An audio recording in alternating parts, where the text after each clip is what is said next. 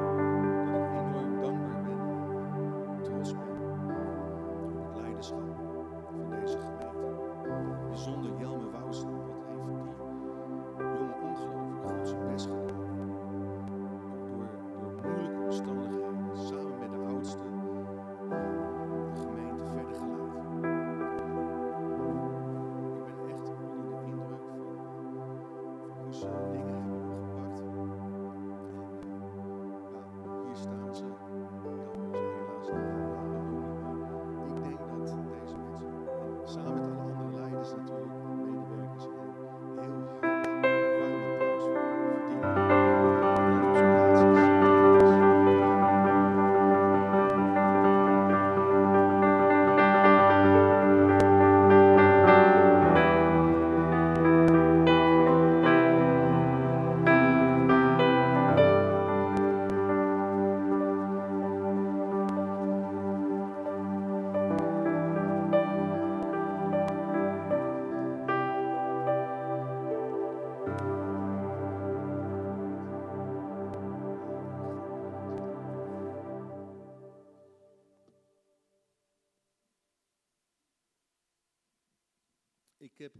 onderwerp, een thema uitgekozen. Eh, ja, dat met mijn eh, proces ook te maken heeft. En misschien met een proces waar verschillende mensen hierin kunnen verkeren. Ehm, ik wil het gaan hebben over omgaan met de pijn van verlies en teleurstelling. Heel veel mensen kunnen door diverse redenen, op diverse manieren teleurgesteld raken in het leven, teleurgesteld raken in relaties, teleurgesteld raken in de wetenschap, teleurgesteld raken in de kerk of ook zelfs in God. Het kan zijn misschien dat je loopbaan abrupt wordt afgebroken. Het kan zijn dat je kind ernstig ziek wordt. Het kan zijn dat je door vrienden wordt verraden. Het kan zijn dat je collega een ernstig ongeluk krijgt. Of je wordt afgewezen of afgerekend om wie je bent. En misschien ben je opgegroeid met het geloof dat God je altijd beschermt. Alleen je ervaart het niet zo. Je voelt alleen nog de pijn van je verdriet, van je verlies of van je teleurstelling. Waarom houdt God zich verborgen? Maar weet je, God dienen betekent niet dat God al je problemen weg gaat nemen. Het betekent niet dat God je zal verlossen van het lijden wat op ons pad kan komen. God dienen betekent niet dat je geen pijn in je leven zult ervaren. En ik geloof dat pijn het klaslokaal kan zijn voor geestelijke groei. Dat kan. Maar wat doe je als je overmeesterd bent door een gevoel van, van pijn, van onmacht, van verdriet of teleurstelling? Vandaar dat ik deze vraag ook met u wil uitwerken. Hoe kan ik omgaan met de pijn van verlies en teleurstelling in mijn leven? Wie heeft zich niet de vraag gesteld? Waar was God toen ik hem nodig had? Waarom heeft God niet ingegrepen toen dit of dat gebeurde? En we zijn teleurgesteld, vooral wanneer we een bepaalde verwachting hebben en die verwachting blijft uit.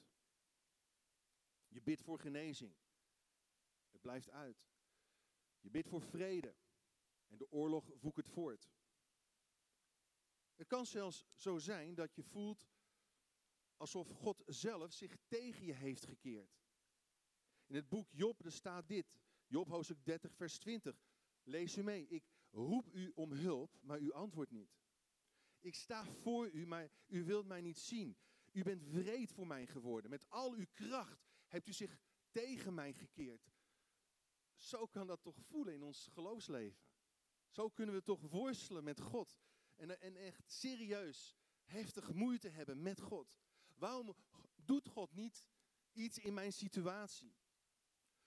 Of hoe kan hij al die moordenaars en, en, en misdadigers in deze wereld hun gang laten gaan? Waarom grijpt God niet in als hij goed is? In het kwaad wat aanwezig is. En zo kunnen we de rechtvaardigheid van God aan de kaak stellen. En dat deed Job ook. Toch laat God door de hele Bijbel zien, door de hele schrift heen, dat de rechtvaardigheid van God eist dat er ook na dit leven een oordeel is. En dat op een dag wat scheef zit, zal worden rechtgezet. Er komt dus een, een soort van eindafrekening op Gods tijd, op Gods wijze. En God, onze Vader, zal rechtvaardig oordelen. Maar als er iemand bekend staat als een man die grote teleurstelling heeft doorgemaakt, dan is dat de man Job wel. Hij was een rechtschapen man. Misschien ben ik niet zo rechtschapen als hij was. Misschien bent u dat ook niet.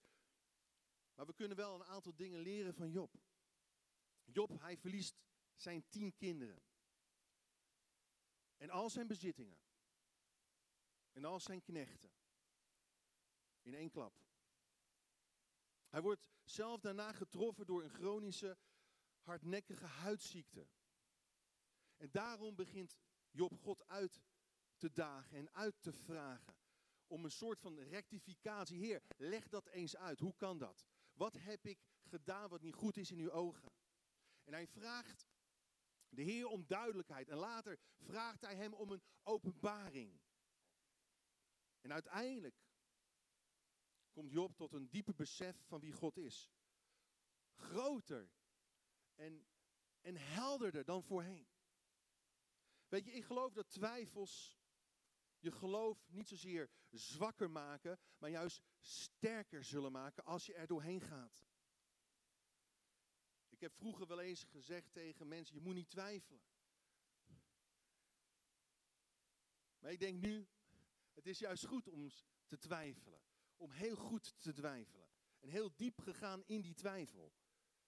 En in het begin van het verhaal krijgt Satan toestemming van God om de rechtschapenheid van God, van Job, op de proef te stellen. Er ontstaat een soort weddenschap tussen Satan en God. En dat is iets wat Job niet weet, wat zijn familie niet weet, wat zijn vrienden niet weten, wat zijn knechten niet weten. Lees je mee, Job 1, vers 8. De Heer vroeg aan Satan, heb je ook op mijn dienaar Job gelet? Zoals hij is, is er niemand op aarde. Hij is rechtschapen. Hij heeft ontzag voor God en hij mijt het kwaad. En Satan antwoordde de Heer, zou Job werkelijk zonder reden zoveel ontzag voor God hebben? Begin meteen in die zin wel een duivelse twijfel te zaaien natuurlijk. In de raad van God. En Satan, hij, hij, hij had op aarde rondgezworven, staat er. En ja, zijn naam zegt het al, tegenstander. Hij komt voortdurend op tegen God. Dan niet alleen, diabolos, duivel, betekent letterlijk roddelaar. En, en hij probeert aan te klagen. Hij, hij, gaat, hij gaat kijken, oké, welk mens kan ik aanklagen? Wie, kan ik, wie is er eigenlijk nog? God, er is niemand die goed... U hebt, u hebt de mens geschapen als kroon op uw schepping en kijk eens wat een zootje ze ervan maken. Er is niemand die goed, goed is. Of, dan hebben ze een bijbedoeling. En dan zegt hij, u hebt het werk dat hij doet gezegend, zodat zijn bezit zich steeds meer uitbreidt. Maar als u uw hand naar hem uitstrekt en aantast wat hem toebehoort, zal hij u ongetwijfeld in uw gezicht vervloeken. En toen zei de Heer tegen Satan, goed, met alles wat van hem is, mag je doen wat je wilt, maar raak Job zelf niet aan. Even een nuance, hè? Hij zegt, als u uw hand naar hem uitstrekt. Was dat zo? Nee. Er staat dat God aan de Satan toestemming geeft. Met hem mag je doen wat je wilt. Maar vaak ervaren we bepaalde dingen als, alsof God het zelf doet. Maar hier zien we dat er iets anders aan de, aan, aan de gang is. Dat er een geestelijke strijd is. En de essentie van de proef bestaat uit de vraag of iemand volkomen trouw aan de Heer kan blijven als alles in zijn leven misloopt, verkeerd gaat. Of dat we God dienen om er zelf beter van te worden. En dat was Satans uitdaging. Maar Job, we zien dat hij zich niet van God afwendde, maar zich naar God toewendde. Ook al was hij verwond, ook al was hij verbijsterd over hoe God hem liet behandelen. Wat zijn de lessen die we van Job kunnen leren? En ik heb een, een, paar punten opgeschreven die ik zelf gebruik als, als ankers in mijn leven, als ankers in het proces waar ik in verkeer, als ankers in de situatie waarin we allemaal terecht kunnen komen van teleurstelling, pijn en verdriet. Allereerst, omarm je pijn en ondervraag God door hem met je verlies te confronteren. Omarm je pijn. Je verwachtingen zijn vaak in duigen gevallen. En het kan zijn dat je God of andere mensen daar de schuld van geeft. Het kan zijn dat je jezelf de schuld geeft. En wat gebeurt er dan? Je verwachting verandert in een verwijt. Je verwijt wordt een verbittering. En verbittering loopt uit in verwijdering. Zowel verticaal als horizontaal. Misschien heb je moeite om, om niet zozeer andere mensen te vergeven, maar jezelf te vergeven. En dat verwijt kan alleen opgeheven worden wanneer je je plek of verantwoordelijkheid weer inneemt en je lot accepteert, oftewel je pijn omarmt. Dat hield een van de psychologen mij voor ogen. Hij zei, wat het lot ook is, als je dat niet accepteert, pak je de verantwoordelijkheid voor je eigen leven niet meer op. En kun je ook niet verder groeien als mens. dat is een heel proces. Even terug naar Job. Hij had net gehoord dat, dat hij alles wat hij had verloren had. Al zijn vee, zijn knechten, zijn rijkdom zijn grootste verlies natuurlijk zijn kinderen. En op dit moment nog niet zijn gezondheid of zijn vrouw. En we lezen vervolgens, toen scheurde Job zijn kleed, hij schoor zijn hoofd en viel in verering op de grond. Dat vind ik heel mooi. Hij viel in aanbidding op de grond. Dat was eigenlijk zijn eerste reactie. Dat is heel apart, heel bijzonder. Het waren ook Oosterse gebruiken trouwens om aan te geven dat je in diepe rouw verkeerde. Eh, eh, het scheuren van je kleed, het scheren van je hoofd. En, en hij begint eigenlijk zijn, zijn diep verdriet, zijn gevoelens te uiten. Weet je, als je je gevoelens niet uitspreekt, dan sla je het op. En dat heeft altijd een negatieve uitwerking in je lichaam, maar ook in je psyche, emotioneel. Hij zegt, lees mee op 7 vers 11, maar ik zal mijn mond niet houden, zo beklemd als mijn hart is. Zo zal ik spreken, zo bitter als mijn ziel is, zal ik klagen.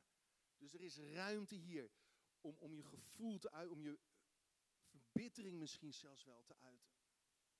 En Job, hij vertelde God precies hoe hij zich voelde. Beklemd en beroerd. Zo bitter als maar kan. En, en hij is authentiek. Dat is het mooie van Job. What you see is what you get. Want weet je, je kunt pijn proberen te onderdrukken. En maar doorgaan en doorgaan. Maar het komt altijd weer naar boven. Je probeert op een gegeven moment niets meer. Je streeft nergens meer naar. Je verwacht van het leven geen donder meer. En op grond van zijn zuivere wandel met God verwachtte Job zegen, geen onheil. Maar zijn verwachting werd de grond ingeboord. Je verwacht misschien genezing, je verwacht misschien herstel van relaties, je verwacht uitkomsten tegen de dood, je verwacht verandering. En dat moet je ook zeker blijven doen. Maar als het maar uitblijft, wat dan?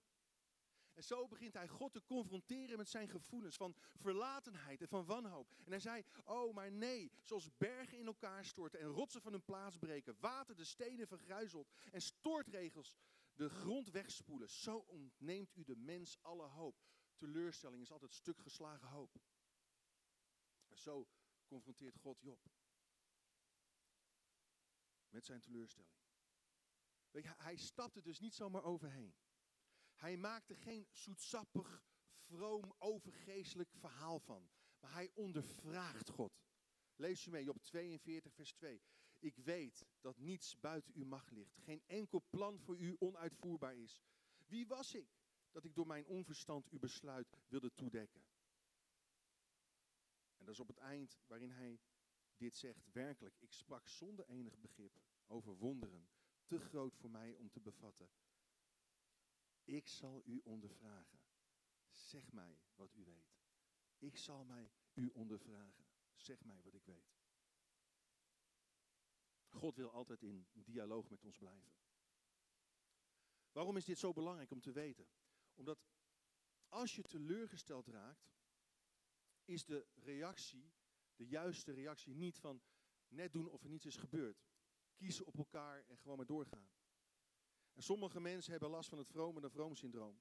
Met een vroom praatje proberen ze alles glad te strijken. Ook hun gevoelens die dan volkomen in de war zijn. En ze zeggen, ja, God heeft hier vast een bedoeling mee. Terwijl ze het wel kunnen uitschreeuwen van pijn, van moeite, van bitterheid. Maar stop de pijn niet weg en vlak het niet uit. En trek je ook niet terug in afzondering. Weet u, ik heb zelf de neiging heb ik ontdekt. Misschien had u dat al ontdekt. Maar ik heb zelf de neiging om mezelf emotioneel gezien terug te trekken. Als ik pijn voel.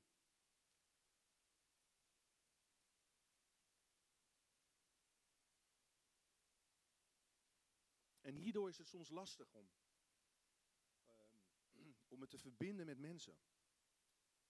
En die psycholoog die vergeleek mij laatst emotioneel gezien met een dier waar ik nooit aan had gedacht. Ja, met welk dier zou ik vergeleken zijn? Wat denkt u? Met, met welk dier zou jij vergeleken willen worden, emotioneel gezien? Ik, uh, ik zelf uh, word graag vergeleken met een leeuw. Hè? Dat, is, dat is toch wel een beetje stoer. Of een, eh, of een adelaar. Wauw, een adelaar. Of een uh, tijger, of weet ik veel wat. Ja, denk, met, hoe zou u uzelf kunnen beschrijven? Emotioneel gezien, hè? Met, met welk dier? Misschien vraag het even aan je partner of aan je. Eh, wat voor dier zou ik zijn? Nee, jij, niet mijn vrouw, dat was jouw vrouw. wat voor dier zou.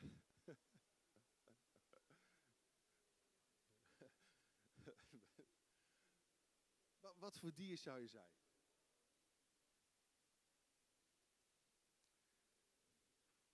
Het was geen tijger, het was geen leeuw waar hij mij mee vergeleek. Maar het was, en toen was het stil, een schildpad. Een schildpad. Ja. Nou. Maar hij kan soms wel veranderen in een leeuw hoor. Goed. Het tweede anker wat ik uh, bij u neer wil leggen. En ik hoop dat dat u ook kan helpen. En als het nu niet is, misschien in de toekomst. Het tweede punt is, wat kunnen, kunnen we leren van, van, van Job is, onderzoek of je verwachtingspatroon in balans staat met enerzijds Gods belofte en anderzijds de realiteit van een gebroken wereld waarin wij leven. En ik wil dit, dit illustreren met het volgende. Wat bedoel ik hiermee? Verwachtingspatroon in balans met enerzijds Gods belofte, want God koestert hoopvolle gedachten over ons. Hij, hij, heeft een geweldige toekomst voor ons wegliggen. Hij heeft een plan met iedereen. Hij belooft ons heel veel zegeningen, maar anderzijds hebben we te maken met de realiteit van een gebroken wereld en soms vergeten we dat even. Um, deze week kwam ik een, een post van een podcast tegen op Facebook, waarin een voorganger dit zei. Hij zei dit letterlijk. Geloof je dat er burn-outs in de hemel zijn? Toen had hij meteen mijn attentie, dat begrijpt u. Wat bidden we, zei hij. Uw koninkrijk komen, we hebben het ook gezien en dat is waar. Dat, daar mogen we zeker en moeten we voor blijven bidden. Laat uw wil gedaan worden op de aarde, net zoals in de hemel. En toen zei hij dit. Dat was de gevolgtrekking. Als er geen burn-outs in de hemel zijn, dan zouden die ook niet hier op aarde en in de kerk moeten zijn. Oké, dankjewel, uh, beste man. Wat, wat, is hier mis mee met deze uh, manier van denken?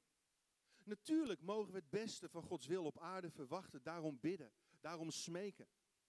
Maar we hebben nog steeds te maken met een wereld die zucht en in barensweeën verkeert. En we hebben met een vijand te maken. We hebben met een geestelijke strijd te maken. Dus staan onze verwachtingen wel in balans met de realiteit van een gebroken wereld? Heel belangrijk. Job zei in hoofdstuk 20, vers 26, ik verwachtte het goede, maar het kwade kwam. Ik verwachtte het licht, maar de duisternis kwam. En weet je, een, een verwachting die niet uitkomt of vervuld wordt, loopt heel snel uit op teleurstelling. Salomo zei, een langgerekt hopen maakt het hart ziek. Dus teleurstelling kan overweldigend zijn in je leven. Je kijkt naar de verwachting die je had en de werkelijkheid waarin je je bevindt. En dat matcht niet. En tussen jouw verwachting en de werkelijkheid zit een diep donker gat. Een gat die niet te overbruggen lijkt. En dat gat wordt gevuld met gevoelens van wanhoop, van bitterheid, verwijt en verdriet. En laten we eerlijk zijn, we hebben vaak te hoge verwachtingen. Van onszelf, maar ook van andere mensen. En een te hoge verwachting functioneert vaak als een claim die we leggen op iets of iemand. Als een eis die we leggen van iets of iemand. Of God moet ons gehoorzamen en ons op onze wenken bedienen. Andere mensen moeten doen wat wij vinden, anders zwaait er wat. Wij denken het als mensen in die zin stiekem eigenlijk beter te weten dan God. Of niet? En daarbij komt ook nog het probleem dat we God of het leven soms als oneerlijk beschouwen. En dat snap ik, want het leven is niet eerlijk. We zitten nog niet in de hemel met z'n allen.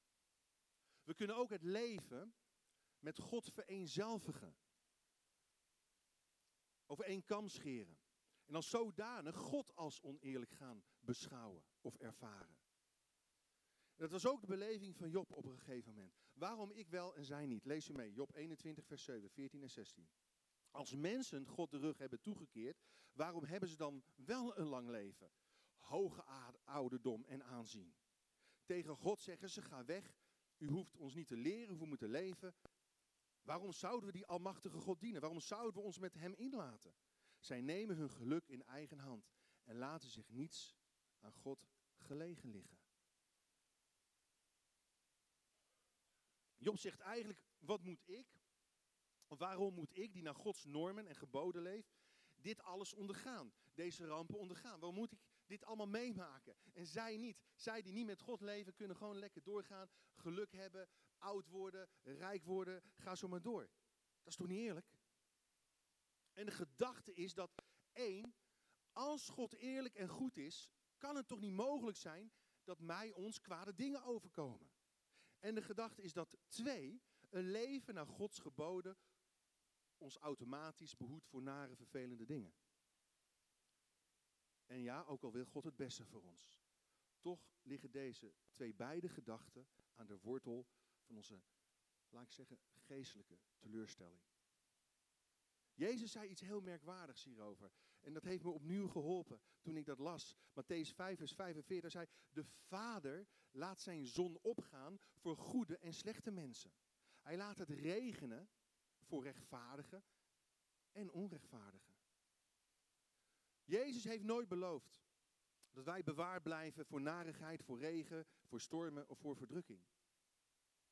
En het probleem was, ook bij ons, soms, dat het zwijgen van God werd gezien als een soort straf op je zonde. De vrienden van Job, de drie vrienden, klaagden hem daar ook op aan. Job, jongen, je hebt vast iets verkeerds gedaan. Je hebt vast een geheime zonde in je leven. Of, of er is vast een, een vloek of zoiets uh, in je genen. Weet ik veel wat. En ze hielden maar vol dat lijden en voorspoed evenredig zijn aan onze mate van trouw. En natuurlijk zit daar soms wel een, een link, een, een, zit daar soms wel iets in, maar we kunnen dat niet als een, als een formule gaan gebruiken. Tuurlijk wil God ons zegenen. En tuurlijk, de Bijbel zegt, als wij Hem gehoorzaam zijn, oh, dan zal Hij met ons optrekken en dat soort zaken. Maar in hun gedachten was het absoluut. Job, hij was de rijkste man van het hele oosten. En nu was hij bankroet. Dus hij moet wel iets verkeerd hebben gedaan. Mensen oordelen. Vaak zo snel, hè? We zoeken altijd naar de schuld van, van, van iets of van iemand. En natuurlijk kunnen we verlies lijden. Omdat we verkeerde keuzes hebben gemaakt. Omdat we onze grenzen niet aangeven. Omdat we kwaad doen of naar God niet willen luisteren. Maar anderzijds hoeven we niet op de stoel van God te gaan zitten om over anderen te oordelen. We hebben namelijk niet alle informatie. We hebben niet alle kennis in huis. We hebben niet alle wijsheid in pacht. Toen onze zoon op de intensive care lag, nu bijna 18 jaar geleden, na zijn herseninfarct, waren er goed bedoelde christenen die zeiden, ach, God geeft en God neemt. Hij heeft hier vast een bedoeling mee. Maar weet je, of dat nu waar is of niet, dat wil je toch niet horen op zo'n moment. Job, hij nam ook geen genoegen met al die beschuldigingen van zijn vrienden. En God wijst later aan het eind die drie vrienden, Elifas, Bildad en Sofar, terecht. Waarom? Omdat ze Job een verkeerd beeld van God opdrongen. Een verkeerd beeld van God. Vertroebelt je zicht op zoveel dingen. Op je relaties, op je werk, op je bediening. En weet je, ze versimpelen het probleem van het lijden als volgt. Zonde brengt lijden voort.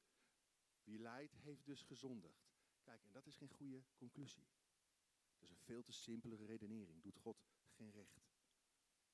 En dan het derde anker wat ik met u nog wil delen. Ter afsluiting. Ontdek Gods grootheid in de persoonlijke ontmoeting van aanbidding. Ontdek Gods grootheid. Niet in een rationele manier zozeer, maar in een persoonlijke ontmoeting van aanbidding. God, hij, hij gaf Job geen directe verklaring van het lijdensprobleem op aarde, maar hij beschreef wel heel beeldend hoe hij het heelal, het universum en, en de aarde in stand houdt. En als God gaat spreken tot Job, komt hij dus niet met een uitleg of een verklaring van zijn lijden. Wat doet God dan wel? God antwoordt hem met een batterij aan vragen. Zodat Job gaat twijfelen over zijn eigen twijfels en orde krijgt in zijn gedachten ten opzichte van wie God is en wil zijn voor hem. Elke vraag die de Heer naar vers 3 aan Job stelt, vanaf hoofdstuk 38, heeft te maken met de schepping, dan weer met de aarde, dan weer met de zee, dan weer met de dageraad, dan weer met de afgronden, dan weer met het licht en de duisternis. En dan staat er dit, lees je mee. Toen ik de fundamenten van de aarde legde, waar was jij toen? Vertel het als je er iets van af weet. Wie heeft haar afmetingen bepaald? Jij bent toch op de hoogte? Wie heeft alles met een meetlint afgepast? Dan zegt hij tegen Job, ken jij de wetten van het heelal? Bepaal jij hun werking op aarde? Weet je, God geeft geen verklaring van Jobs rampen. Als God gaat spreken tot Job, komt hij niet met een uitleg van het lijden. Hij antwoordt hem. Op een manier waardoor Job gaat snappen dat Gods wegen en Gods gedachten hoger zijn dan die van ons. En dat is ook een keuze om dat te accepteren.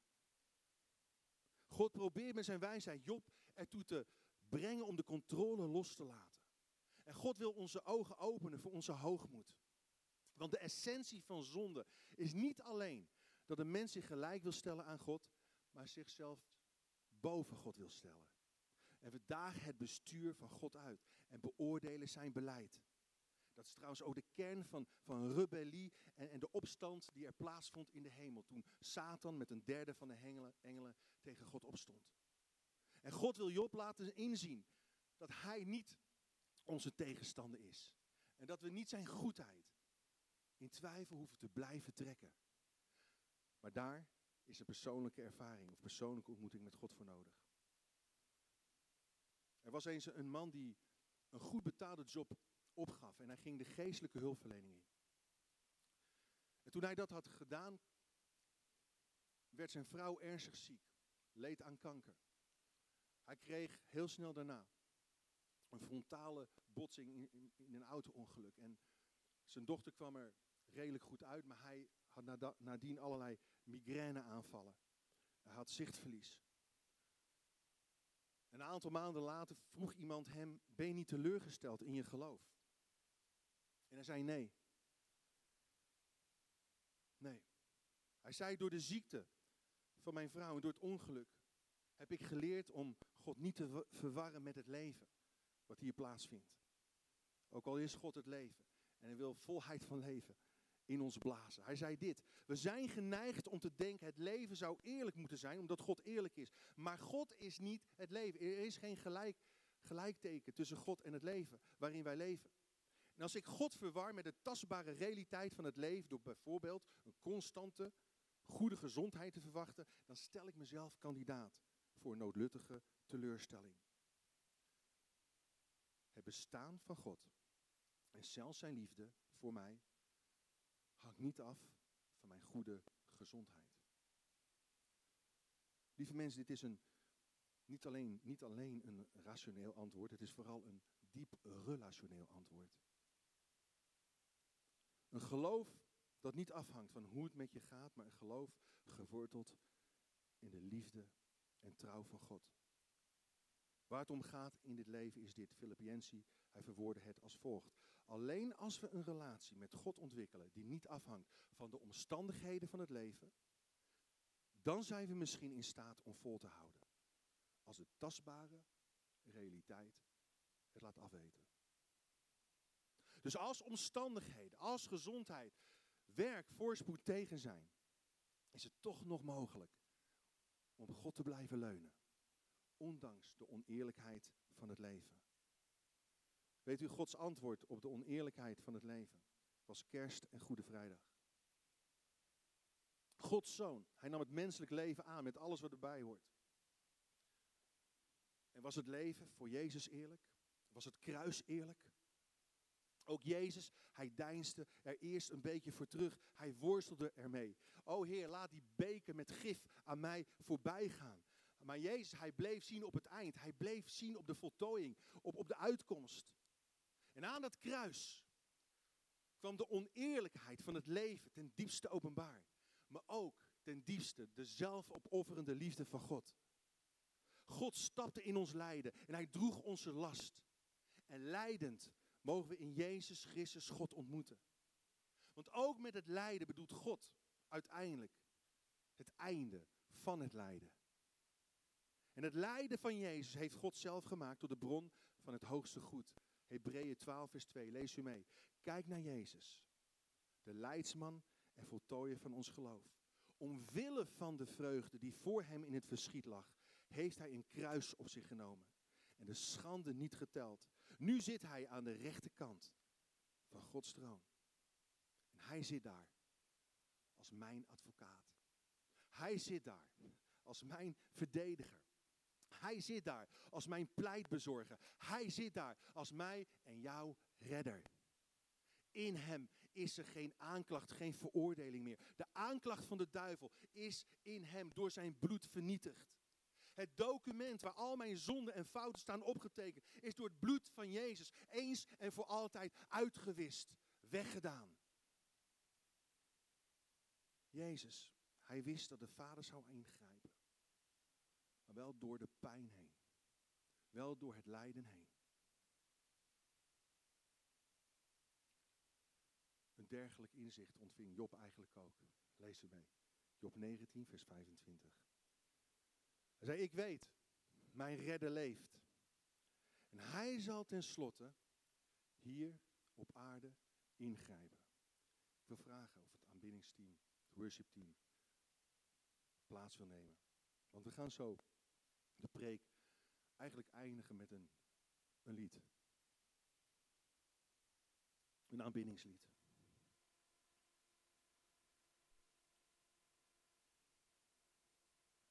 Een aantal, een aantal concluderende gedachten. Wanneer we ons geloof laten afhangen van een foutloze wereld, zullen we het niet volhouden. Zullen we afhaken. Na de reactie van de Heer is, is Job is zijn hart geraakt. En hij zei dit, Job 42, vers 5. Eerder had ik slechts over u gehoord, maar nu heb ik u met eigen ogen aanschouwd.